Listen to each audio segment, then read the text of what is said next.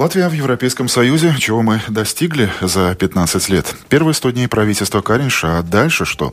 Власть против власти, Министерство по делам самоуправления против местных, в референдумах самоуправлениях, новая серия публикаций Мешков ЧК, много разных тем подарила нам эта неделя. Открытый вопрос, как нам с этим жить дальше и какие акценты мы сегодня расставим.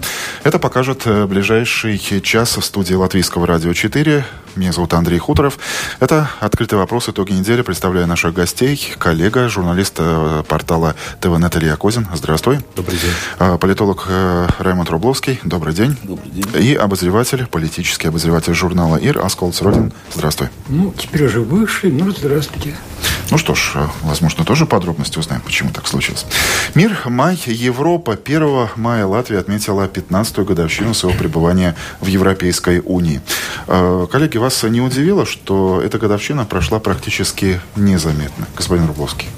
Ну, конечно, удивило немного, потому что все-таки у нас отмечалась бурная День Европы и все такое. И, конечно, те люди, которые отвечали, э, скажем, за внешнюю политику, они бурно отмечали иногда этот день. Но сейчас 15 лет прошло, и, конечно, это как-то прошло более-менее незамеченным. Для меня тоже в принципе, прошло это незамеченным по той простой причине, что единственное, где это видел, наверное, на портале Delphi или ТВНет, что есть такой факт, 15 лет в Евросоюзе. Я думаю, это связано, связано все-таки с тем, что через пару недель выборы Евросоюз – Которые пройдут также незаметно. Ну, нет. Очень многие аналитики везде в мире и Европе говорят, что это, наверное, будут самые серьезные выборы начиная с первых выборов, э, которые были в 1979 году, по той простой причине, что, э, беря внимание э, тенденции, может случиться довольно-таки существенный сдвиг политической силы в сторону, ну, скажем так, популистов, э, традиционалистов, то есть можно называть их как угодно, но, скорее всего, такой сдвиг будет, и поэтому, конечно, праздновать особо нечего, потому что в Евросоюзе все-таки, как мы наблюдаем... Но ну, есть э, мнение, что уже упомянутые вами популистские партии могут получить не более третьим, так что Европа останется, Европейский Союз Нет, тоже. это, конечно, да, но, понимаете, ситуация такова, что сейчас коалиция социал-демократов и Народной партии, у них больше 400 мандатов, и они, конечно, поэтому практически диктовали все условия. 400, больше 400 из 700, э, это, конечно, больше половины. Поэтому у них были довольно-таки крепкие позиции. Сейчас, по некоторым оценкам, они могут получить э, вместе 300 э, и да, вот, скажем, популисты могут получить где-то 200-250. То есть, конечно, будут вопросы, как будет приниматься решение, как, какие назначения будут в Еврокомиссии и другие вопросы. Поэтому я думаю, что ну, такое настроение особо предпраздничного нет. И исходя из этого, я думаю, поэтому у нас и не было э, широко отмечено вот как раз эта годовщина. Асколт? Вот насчет э, состава парламента. В прошлый раз в Латвии проголосовало 30% граждан, имеющих на то право. Так что там мы действительно можем увидеть чудеса, но и чудеса по сравнению, скажем, там, с 70-ми годами, с 80-ми, но они случаются. Вот, скажем, появился... Григула, это тоже было своеобразное чудо, да? Ты да, конечно, да, конечно. Потому что, в общем-то, она уехала туда, ну, деньги получать, вот и все, что они известны. Но вот то, что в мире, ну, как сказать, то, что называют популизмом, он набирает силу. Там целый ряд причин. Вот. Но мы видим в Америке Трамп – в Германии альтернатива Германии. Уж не будем говорить про Францию. В Греции Сириза, в Италии Гре... сами знаем. Ну, кто. ну и так далее. Ну, в Латвии кто у нас?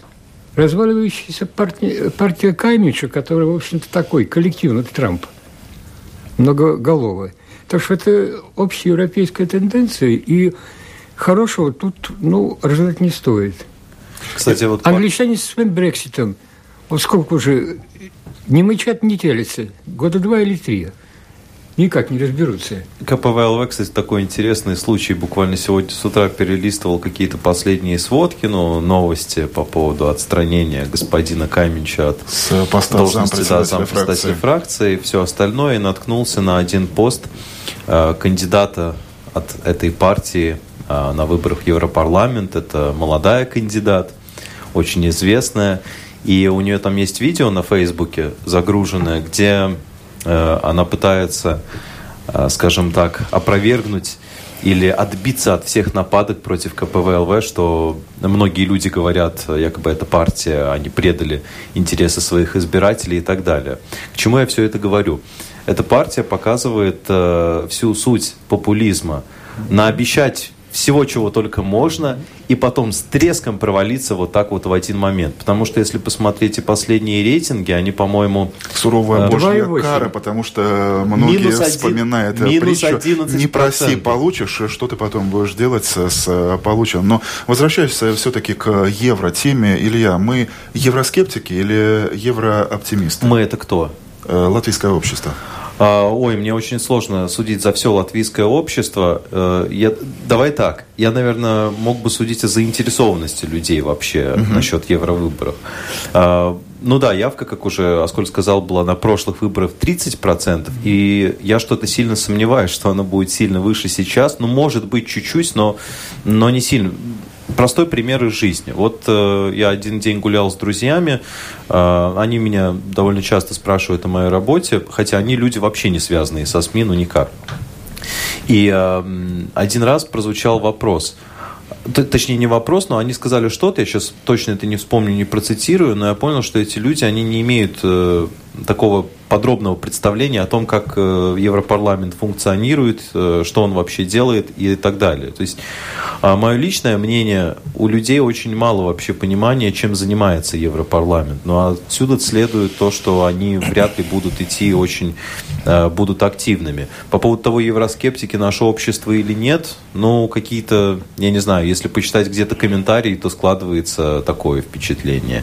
Если послушать тех людей, которые самые громкие выступают, бывают на различных мероприятиях э, наподобие лампа, то складывается совершенно обратное впечатление, что у нас много таких э, еврооптимистов, э, довольно много либеральных людей. Так что однозначно я здесь не отвечу. Возвращаясь к твоему изначальному вопросу, мне хотелось бы на него все-таки ответить, ну, почему у нас как-то не особо праздновали 15 лет Евросоюза, мне просто кажется, что сейчас какая-то стагнация. Нету какого-то общего чуда, я не знаю, какой-то искры.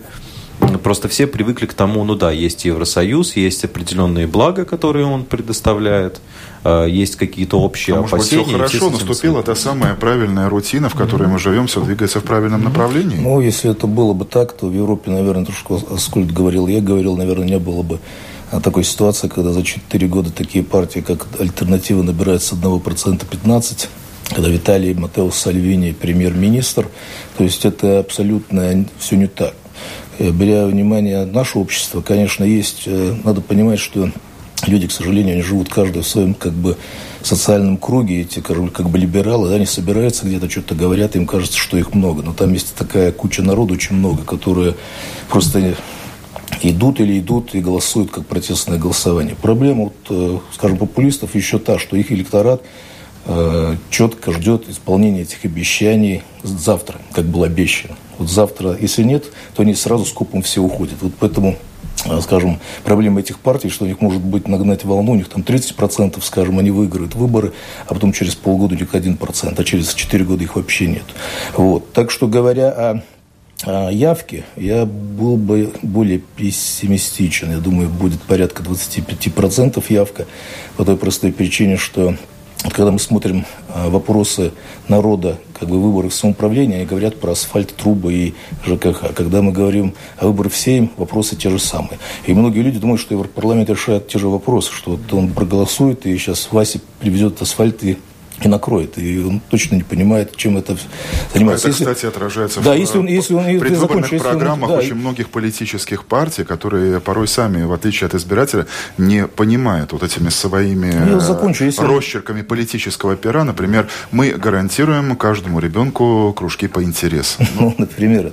Ну и поэтому, если человек не видит, партии не видит как бы явного сразу какой-то выгоды для себя, он в эту субботу, 25 мая, тем более, если будет теплая погода, он просто не пойдет. Мы уже затронули эту тему разваливающейся партии Каменша. То есть, наверное, это можно сравнить с автомобилем, который резко набрал скорость. Но сейчас у него то одна, то вторая шина рвутся по пути. Но, возможно, благодаря или вопреки этому событию в Европарламент пройдут знатоки своего дела, знающие, достойные кандидаты? Скорее всего. что когда... То есть мы не будем э, те, кто подарит Европе популистов? Думаю, что нет. Илья согласен? Я согласен, да. Ну, если проследить за настроением вообще избирателей, которые голосовали за КПВЛВ, то там явное разочарование. И это уже ну, можно доказать эмпирическими данными. Если я не ошибаюсь, СКДС, по-моему, провели опрос последний. И последние рейтинги показывают, что партия потеряла 11%. И мы понимаем, что... Мягко говоря, она даже не дотягивает э, до 5%. Нет, уже Мягко. далеко не дотягивает. И мы сейчас говорим просто, ну вот эти все проценты, это выборка. Угу. То есть э, репрезентативная какая-то. Скажем, там они опросили, ну, я не знаю точно сколько, но, но кроме предполагаю... СКДС у нас еще есть э, Центр социологических Конечно. исследований «Фактум», и он тоже не дает 5%. Ну, вот. Так что, когда уже две социологические конторы говорят об одном и том же, об этом уже можно говорить как не о случайности, как о, о тенденции. Ну, заканчивая эту тему, ну, то, если понимаете, в партии еще на первом же заседании два лидера партии друг друга э, уличают в каких-то уголовных преступлениях, и это все идет на публику. И сейчас э, все время у нас эти, скажем, уже 3-4 месяца, почти каждый день там вопрос, там Гобземс или, или еще кто-то, или Кайменш, да? Кайменш. И каждый день какой-то более-менее такой скандал. Опять же, я повторюсь, электорат, больш...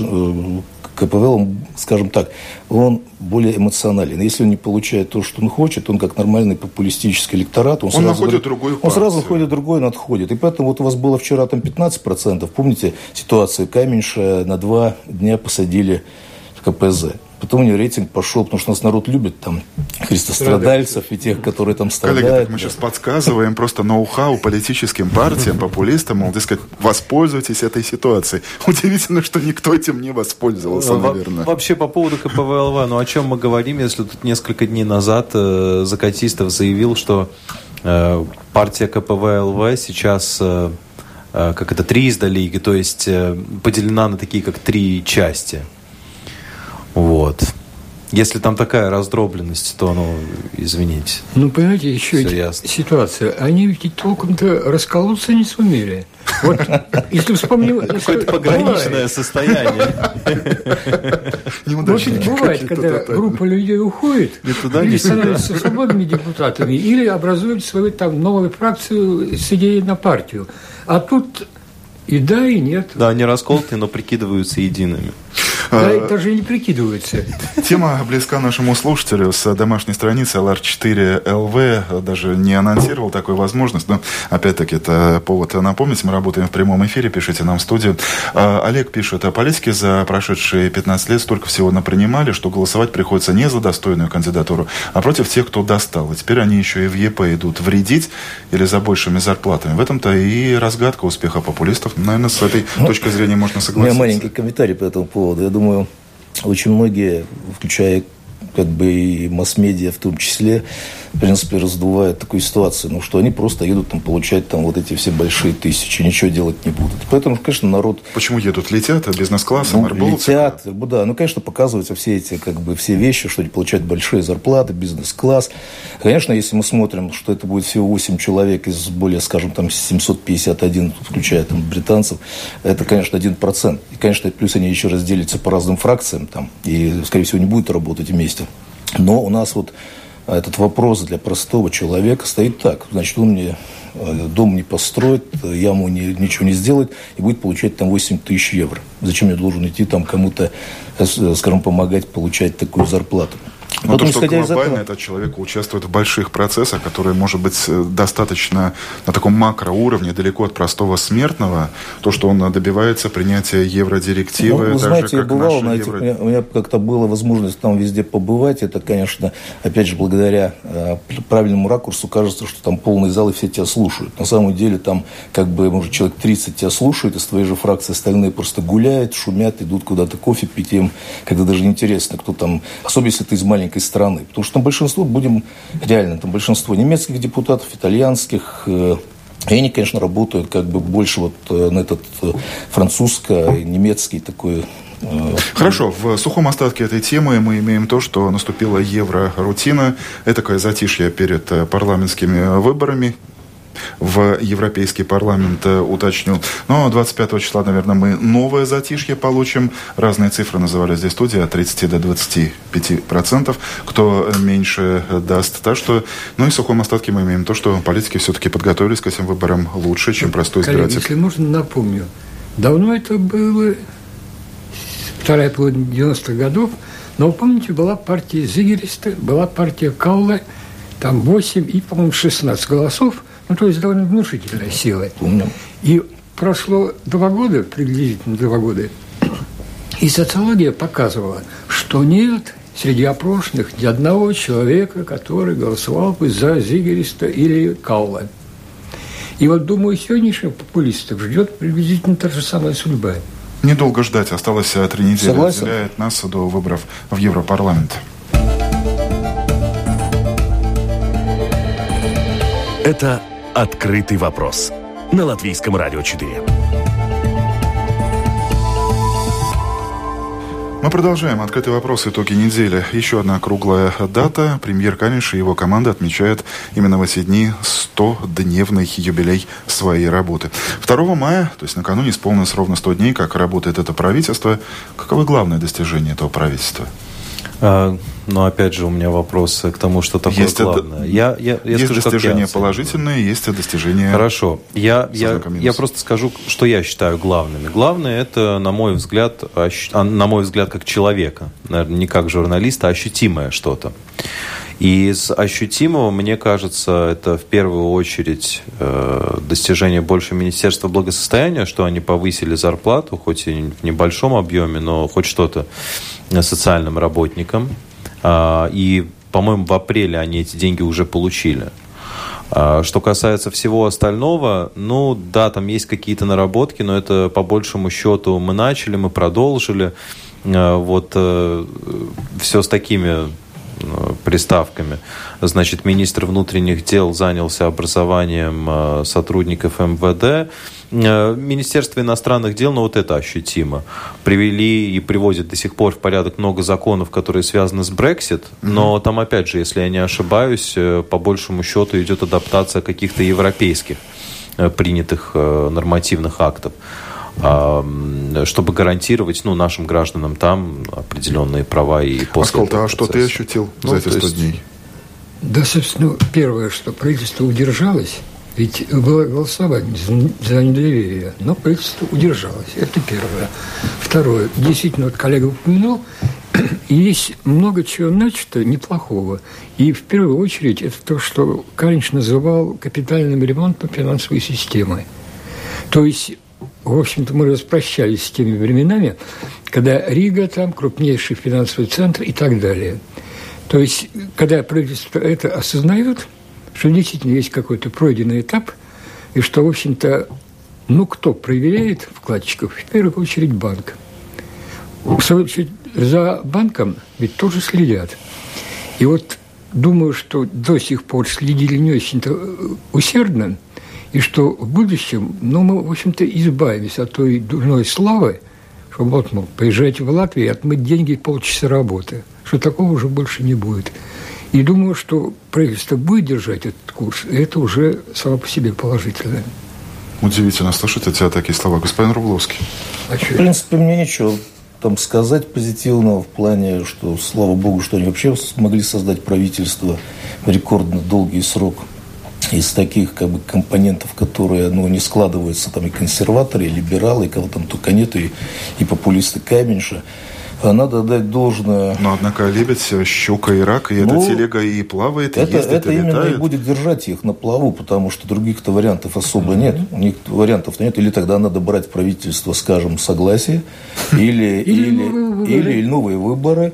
И после всего, что они там наговорили против Лемберга и зеленых крестьян, конечно... То есть, при всем скептицизме вы считаете, что это правительство имеет все шансы доработать до конца срока полномочий Но, нынешнего парламента? Понимаете, вопрос да не в том, что они будут эффективны, вопрос в том, что у них другого выбора нет. Какая альтернатива? Альтернативы-то нет. Если мы смотрим как бы на тут... Э, вот мне надо... Просто я очень много видел депутатов и с Верховного Совета, который был, ну, если ну, надо сравнивать интеллектуальный потенциал тех людей начала 90-х и то, что сейчас там творится, это вообще э, ужас. Ужас, да, можно сказать, это просто ужас. Когда у нас министры, люди, которых, о существовании которых вообще полгода назад никто не знал, что такие вообще существуют где-то. А что, скажите, плохой министр Гиргенс? А что, глава что, МВД? А что, я пока не вижу там ничего, ну что у него там, ему надо заниматься чем, чтобы у него скажем, был бы социальный блок у полицейских нормальный, а не мосты закрывать. Это не его как бы задача. Во-вторых, во-вторых, у них и так не комплект. Ой, ему да надо, ладно, мосты ему надо, ему надо понимать, если мост ему небезопасен, понимать, угрожает там, Я еще раз говорю, у меня там, скажем, штат не, не заполненный. А сколько ты это... тоже видишь это правительство э, достаточно долгосрочным? Думаю, да. Если что-то особое не случится, и может случиться, то в общем, они жизнеспособны. А уже случается, мы уже упомянули в самом начале вот даже эту не... лихорадку в стане Нет. партии Каменьша. Даже, Если даже ее растрясет э, как следует, то, может быть, а зачем это министров менять? Нет, была партия, нет партии, ну, а люди пусть работают. А, про, ну да, по поводу стабильности правительства и все такое, мне кажется, продержится до конца, потому что, как здесь уже сказали, у них нет другого выбора. Мы уже видели времена, когда у нас коалиционные партии между собой, э, ну, они очень сильно ссорились, как, э, род, как родственники, которые mm-hmm. делят наследство. Но и тем не менее они продержались до конца. И то же самое будет, мне кажется, и здесь. Э, то есть они прекрасно понимают, альтернатив нет. Ну, ладно, не, ну, надо ведь, работать ведь дальше. Зимой, зимой они пришли к согласию, что два варианта. Либо мы договариваемся, и будет правительство, либо новые выборы. Да, либо новые, а новые выборы. А новые всех пугают. Да, как мило пугают. звучит эта фраза «политики пришли к согласию». Очень двусмысленно. То есть... Э, вот, а по поводу вообще работы правительства, да, есть э, справедливости ради сказать вот эти начатые хорошие дела, но мне кажется, что у жителей все-таки Э, больше, ну, как и все люди, помнят плохое. Э, это такая особенность. И, конечно, надо сказать, что в то же время правительство успело, ну, так нехило оскандалиться. Э, здесь можно, ну, этот список, он довольно длинный. А я самый громкий... поспорю, ты говоришь злопамятность. А где же эта злопамятность избирателя, когда наступают следующие выборы? Если а потом все мы помним, что эти, эти обещали, не сделали, этот ушел совсем другим курсом, этот с телеэкрана заявил, что вы вообще чуть ли не, не а потому что у нас А потом наступают выборы, Андрей, мы снова получаем одно и то А очень просто, потому что у нас люди голосуют, когда надо голосовать по... Своими вот этому... комментариями на порталах нет, новостей, по, нет, по, по, по вот этому, я считаю, совершенно ну, дурацкому принципу голосовать за меньшее зло, выбирать mm-hmm. меньшее зло. То есть у нас как-то идет голосование против кого-то, а не за что-то хорошее. Посмотрите сейчас, например, избирательные кампании некоторых партий. Уточнять не буду, каких, но, например, там вот э, есть один конкретный кандидат, э, который в своем ролике, я его недавно слышал на одной радиостанции, не на общественной, естественно.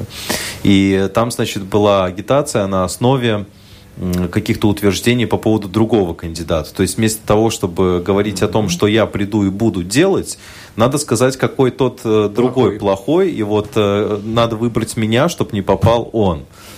Э, ну, то есть вот сама эта логика, она неправильная. И когда у нас такие политики приходят, мы удивляемся, боже мой, как мы их выбрали. А, так, потому а что избиратели мы... это А потому слышать, что мы сами такие. Такая... Нет, да. Андрей, потому что мы сами такие. Я это и хочу сказать. Ну вот и все. Не, ну только добавить, что раз есть такой спрос, то есть э, негатива, ну, то есть люди, которые предлагают этот негатив, то есть они борются не за, а против. И даже не против кого-то. Там даже вопрос не о идеологии. Вообще не слышал там вопросов, э, которые были какие-то идеологические. В большинстве случаев это чисто личные какие-то нападки. Ну и еще, конечно, я должен добавить, что беря во внимание вот эту, скажем, предвыборную кампанию, ну, я как-то не знаю, как другие, но я вообще не чувствую, скажем, кампанию перед выборами в Европарламент. Вот, скажем так, чтобы с какой-то партией были бы... Вот если мы помним Григула, как она разъезжала там на автобусе пять лет тому назад, вот такого я не Три замечаю. недели, подождите, ну, за может неделю быть, до выборов, может я быть, думаю, ну, мы такие я... сюрпризы и чудеса маркетинга увидим.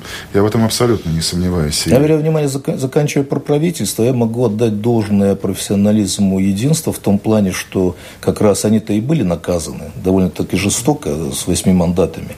Но, как ни крути, они получили практически, я думаю, одни из самых важных и таких э, очень, э, теме пиара, очень хороших должностей. То есть это премьер, это министр иностранных дел, это министр финансов. То есть, в принципе, я смотрю на этих людей, они практически заполняют эфир.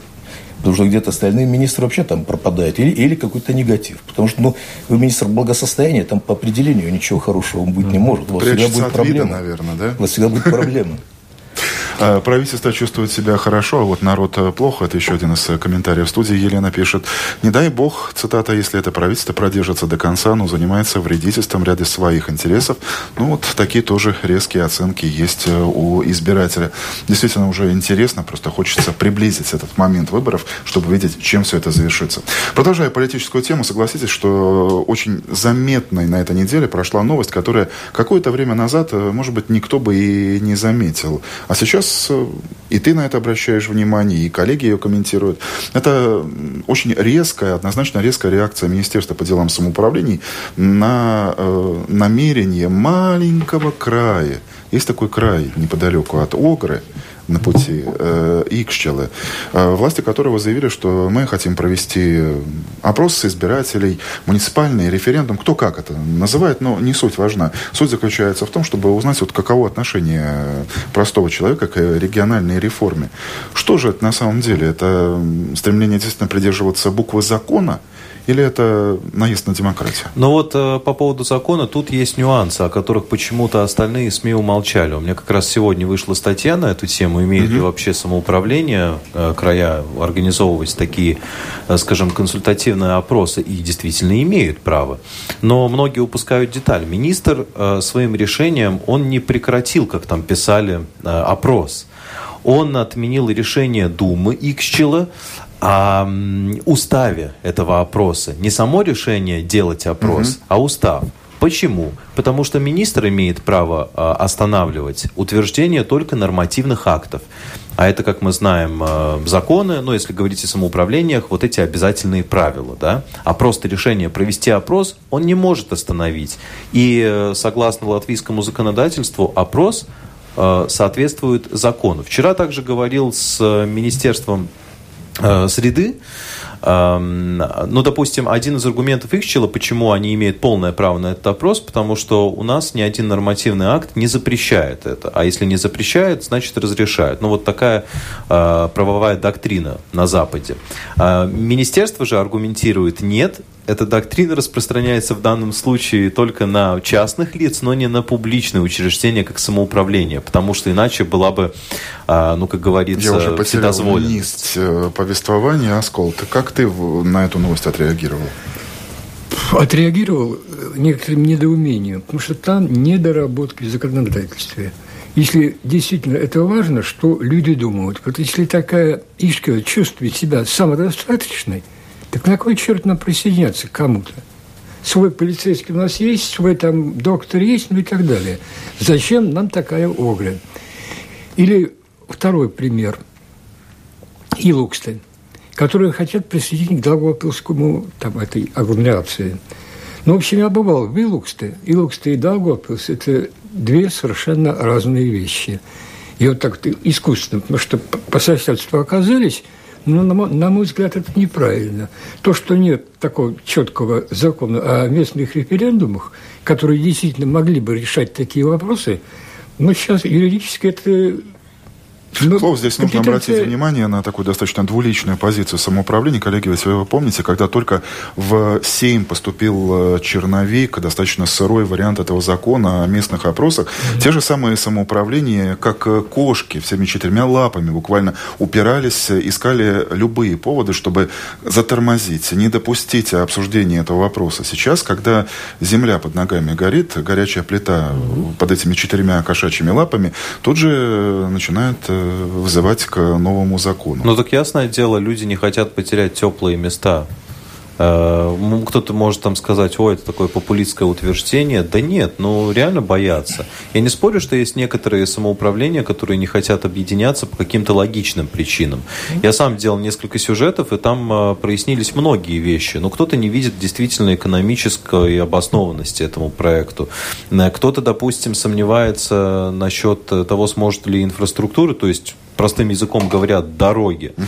обеспечить, значит, передвижение людей из одного одного края вот этого большого нового самоуправления в другой и так далее. То есть есть много бытовых вопросов, которые не отвечены, они беспокоят людей, и резонно весьма. Но есть, э, я уверен в этом, у меня, может быть, нет доказательств сейчас, но я просто в этом уверен, что есть люди, которые боятся потерять вот эти вот места. Но, тем не менее, ты, Аскол, твои сторонники региональной реформы. В том, в принципе, что нас, да, только, назрело время... Только надо навести порядок в законах. Да, 119 это много. Тем более, ну, в Латвии сейчас э, объективно, мне кажется, людей, э, ну, реально живущих здесь, меньше, чем показывает официальная статистика. Ну, мне кажется, просто потому что многие люди, которые уезжают, они забывают или, я не знаю, специально... Господин Рубловский, не самоустранец. Ну, к вам я тоже думаю, вопросы что чисто, будут. Чисто политически, конечно, я думаю, что те люди, которые делают эту реформу, они понимают, что на, на, настало время, в принципе, для фундаментальных изменений. По той простой причине, что а, значит, э, население – это один фактор, э, плотность населения – это другой фактор. Третий фактор – сколько из этих латвийских самоуправлений зарабатывает деньги, а сколько находится как бы на дотациях – и, конечно, тут я согласен с коллегой в том плане, что у каждого самоуправления есть дума, есть э, там председатель, они получают какую-то зарплату, есть какие-то местные органы управления. И Сейчас, если все директор. это упраздняется, и, скажем, будет один председатель, один библиот... начальник библиотеки, один там, а все остальные как бы находятся не удел в том плане. Ну и, конечно, надо понимать, что все-таки есть такая особенно за пределами Риги, все-таки, ну, такое чувство, что вот я знаю его, мы там в школе учились или в детском саде, а там вот, он пойдет, в Даугавпилс, да, в большой город, uh-huh. и кому он там обратиться, он там никого не знает. Поэтому есть такая, конечно, боязнь. Я думаю, что именно эта боязнь, э, она, в принципе, есть... Э, в основе всего, в основе, в основе и не всего. только отношение к региональной конечно. реформе. И я помню первую пресс-конференцию, когда министр Поца, министр по делам регионального развития и самоуправления, представлял, показывал обществу, главам самоуправления эту карту, он несколько раз повторил, что это не окончательный вариант, что коллеги, так он обратился к главам местных властей, которые, кстати, их было намного больше, чем журналистов э, в тот день в министерстве, коллеги, э, это не окончательный вариант. Мы будем с вами консультироваться, но, с другой стороны, вот эти резкие заявления того же министра, может быть, немножко непродуманные, они вселяют в меня опасения, а действительно ли будет этот диалог, действительно ли будет тот компромисс, услышат ли этого маленького, простого человека, который задается вопросом, ну вот сейчас, допустим, вот мою Гарковскую волость будут присоединять, я там живу, какой-то корыстный интерес, э, к Адаже, но у меня нет э, сейчас, ладно, у меня машина, а вот э, те бабушки и дедушки, которые живут рядом, а как они будут добираться до Адажа? Прямого рейса нет. То есть как-то все опять не продумано. Ну, в любом случае, мне кажется, здесь будет такая ситуация, что всем не угодишь. И, по-моему, в одном интервью, наверное, даже в том, которое я не так давно брал у министра, а, он тоже, в принципе, это подтвердил, что да, это будет такая модель, когда всем не угодишь, и это ну, не является целью, надо как-то, я не знаю. Ну да, здесь можно согласиться, что на свете, наверное, есть одна единственная вещь, которая нравится всем, это хрустящая купюра. Хотя, может быть, может быть, буддисты ответят на этот вопрос немножко по-другому. А, Зинаида пишет э, в студию, если вспомнить, что слова и мысли материальные, может, все рассуждающие на тему «О» уже заранее программируют электорат на негатив или позитив. Не знаю, но что это за электорат такой, который поддается на какие-то оценочные суждения. Это программа «Открытый вопрос». Мы работаем в прямом эфире. Это «Открытый вопрос» на Латвийском радио 4. На этой неделе началась публикация новой э, серии э, части пресловутых мешков э, ЧК. Э, я, у меня сразу вопрос к представителю молодого поколения. Илья, ты видишь интерес э, к этому событию? В обществе ты имеешь в виду? Ну, скажем так, я не вижу такого большого ажиотажа, как мне казалось, каким он будет. То есть мы много достаточно лет, э, вот эта тема, она постоянно на слуху у людей была, вот э, там скоро мы откроем вот, вот развяжут, вот, вот, вот развяжут, да. и вот старые коммунисты, которые сотрудничали, значит, уйдут. Но опубликовали, э, журналисты начали свои расследования, все могут с ними ознакомиться, много какие Тут же 25 порталы. тысяч подключений, соседи, соседки полезли смотреть, а если там фамилии наших да, ну хорошо, ну, ну, раз, ну, друзей, коллег. Раскрыли несколько громких имен. Да? А, кто-то себя оправдал в суде. Вот недавно было заявление, что достаточно много людей. Но ажиотажа такого это не вызвало. Мне кажется, все просто потому, что мы находимся уже в той точке истории, которая ну, слишком удалена от тех событий, и поэтому эта социальная память, которая все-таки еще осталась, но она все же слабее. И как следствие, ну это, если, тем более у нас же на повестке дня много всяких тем есть, есть более актуальные темы, чем мешки ЧК. Асколс – представитель того поколения, который прекрасно знает, что такое КГБ, ВДК, ну, ЧК, не понаслышке. Должен сказать, я два дня просидел у за компьютера. Три раза... Хотел спросить, за что? Не за что.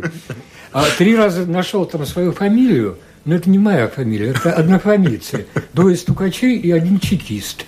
Вот. Ну, были неприятные сюрпризы, скажу честно. Ну, не только у меня. Вот у моего старшего сына, скажем, он тоже просидел, как ты говоришь, нашел своего учителя математики. И, собственно, не было и того, я правильно заметил, никого не убили, ничей там особняк не спарили, ну и даже не плюнули в лицо. Так что, в общем-то, воспринимается это достаточно спокойно. Вопрос в том, а сумело ли общество получить э, ответы на заданные ими вопросы во время первой публикации? Потому что, ну, вот Илья уже сказал, что ожидания были ого какие. Ну, я думаю, что, конечно, очень многие люди пытались там найти но вы тоже ведь искали, да? Нет, ну я чисто профессионально смотрел на это дело. И, конечно, мне было интересно. Там очень много там, по, по, с тем, кто, с кем я тренировался, или с кем я учился, или с кем я как бы служил вместе. отправляли, что, да, наверное, так в что, тот а? Да нет, я как и здоровался, так и здороваюсь с ним, потому что время было, то есть не, не сейчас нам судить все, которые там знают, какое было время. Время всегда было, то есть сейчас легко там говорить, почему они там оказались и не оказались. Но я вот что хотел сказать. С точки зрения спецслужб это была огромная ошибка, потому что тем людям, а, ну, то есть публикование этих мешков, потому что тем людям, которые э, как бы выходили на сотрудничество в КГБ, им тоже обещали, что Советский Союз вечен, что никто никогда не узнает, и все эти люди искренне Извините, это верили. Советского Союза больше нет. Уже. Ну вот, а какая гарантия, что те люди, которые сейчас, не надо же себя обманывать, есть и тайные сотрудники и с САБом, и с полицией безопасности, и с другими спецслужбами, что будет, если через какое-то время вот эта агентура выйдет где-то э, на поверхность.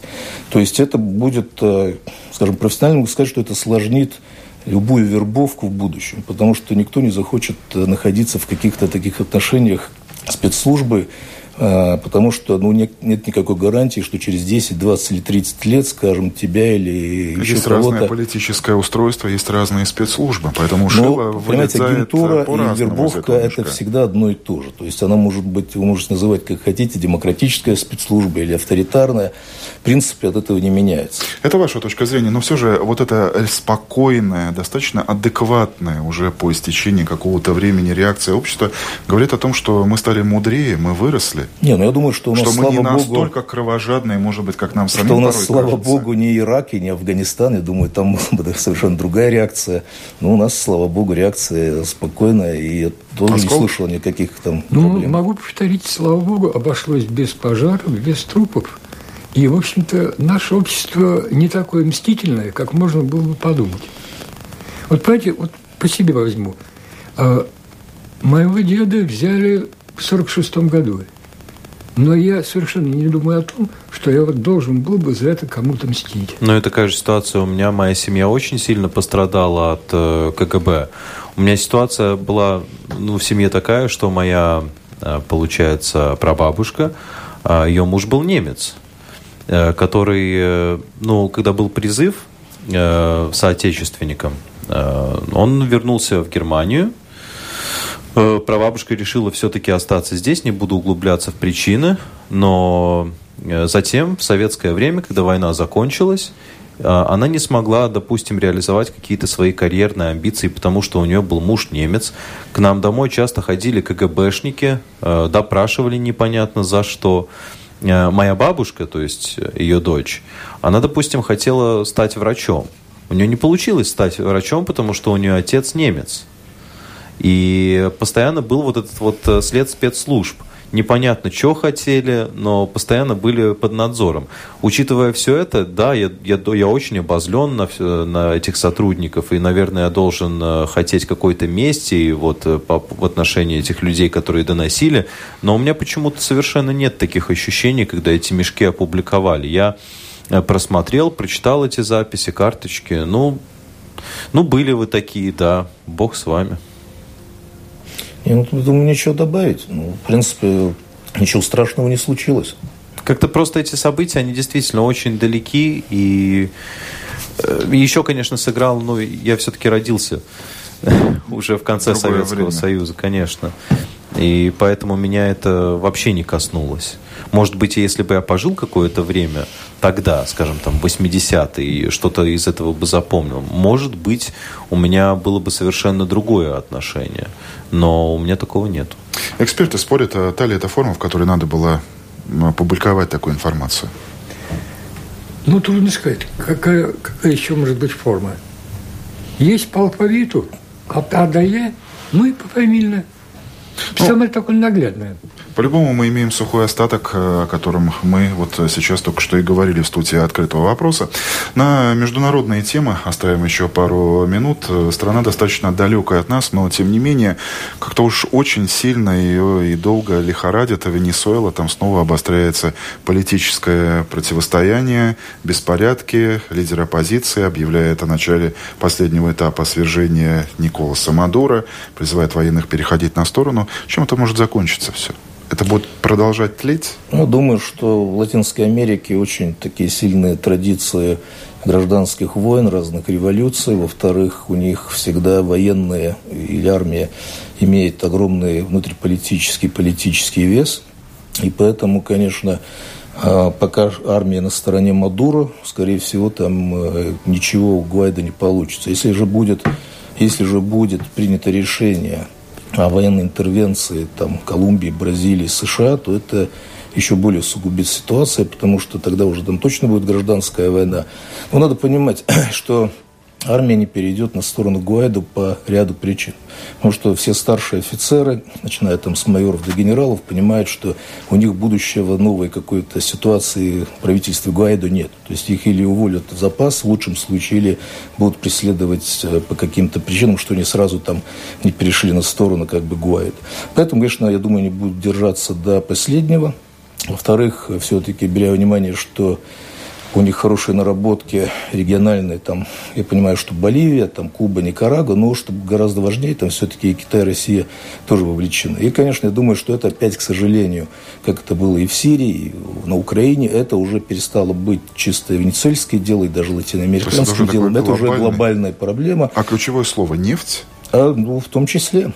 Нефть, э, конечно, мне трудно судить, по каким причинам, скажем, это богатая нефтью страна в таком, скажем, климате, сейчас а в такой плачевной экономической ситуации, но я повторюсь, революции, да, революции перевороты вопрос. и военные, это всегда было за последние 200 лет в Латинской Америке, в любой стране. Аскол, твою версию выслушаем. Да, это социализм. Это социализм, который в Венесуэле строился, и строился достаточно успешно, и опять-таки, ну, все пороки социализма, они тут совпали в одну кучу. И сейчас мы имеем, я согласен с коллегой, что это такая вяло текущее развитие ситуации. Вот может и армия ну, что ли, стать построже, а может просто разбежаться по домам. А с другой стороны, возможно, а ведь... я как европеец, но я не могу понять э, вот эту стоическую э, реакцию простого венесуэльца, когда у тебя практически ничего нет. У тебя зарплата – это фантики, которые совершенно...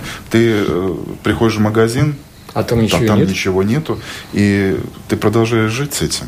Это какая-то особая ментальность, какой-то другой мир – мне, нас... мне кажется, нам очень трудно будет ответить mm-hmm. сейчас всем на этот вопрос, потому что по сравнению с этими людьми мы живем в очень благоприятных условиях.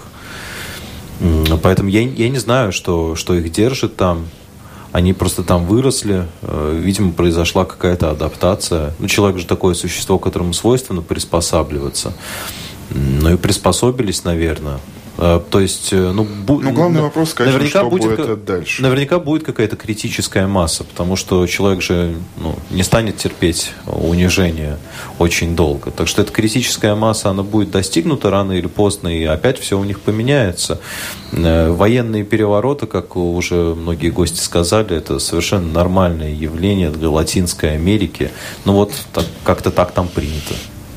Еще одна новость, а страна поближе. Россия впервые с 2006 года не вошла в пятерку стран с самыми высокими расходами на оборону. О чем это говорит?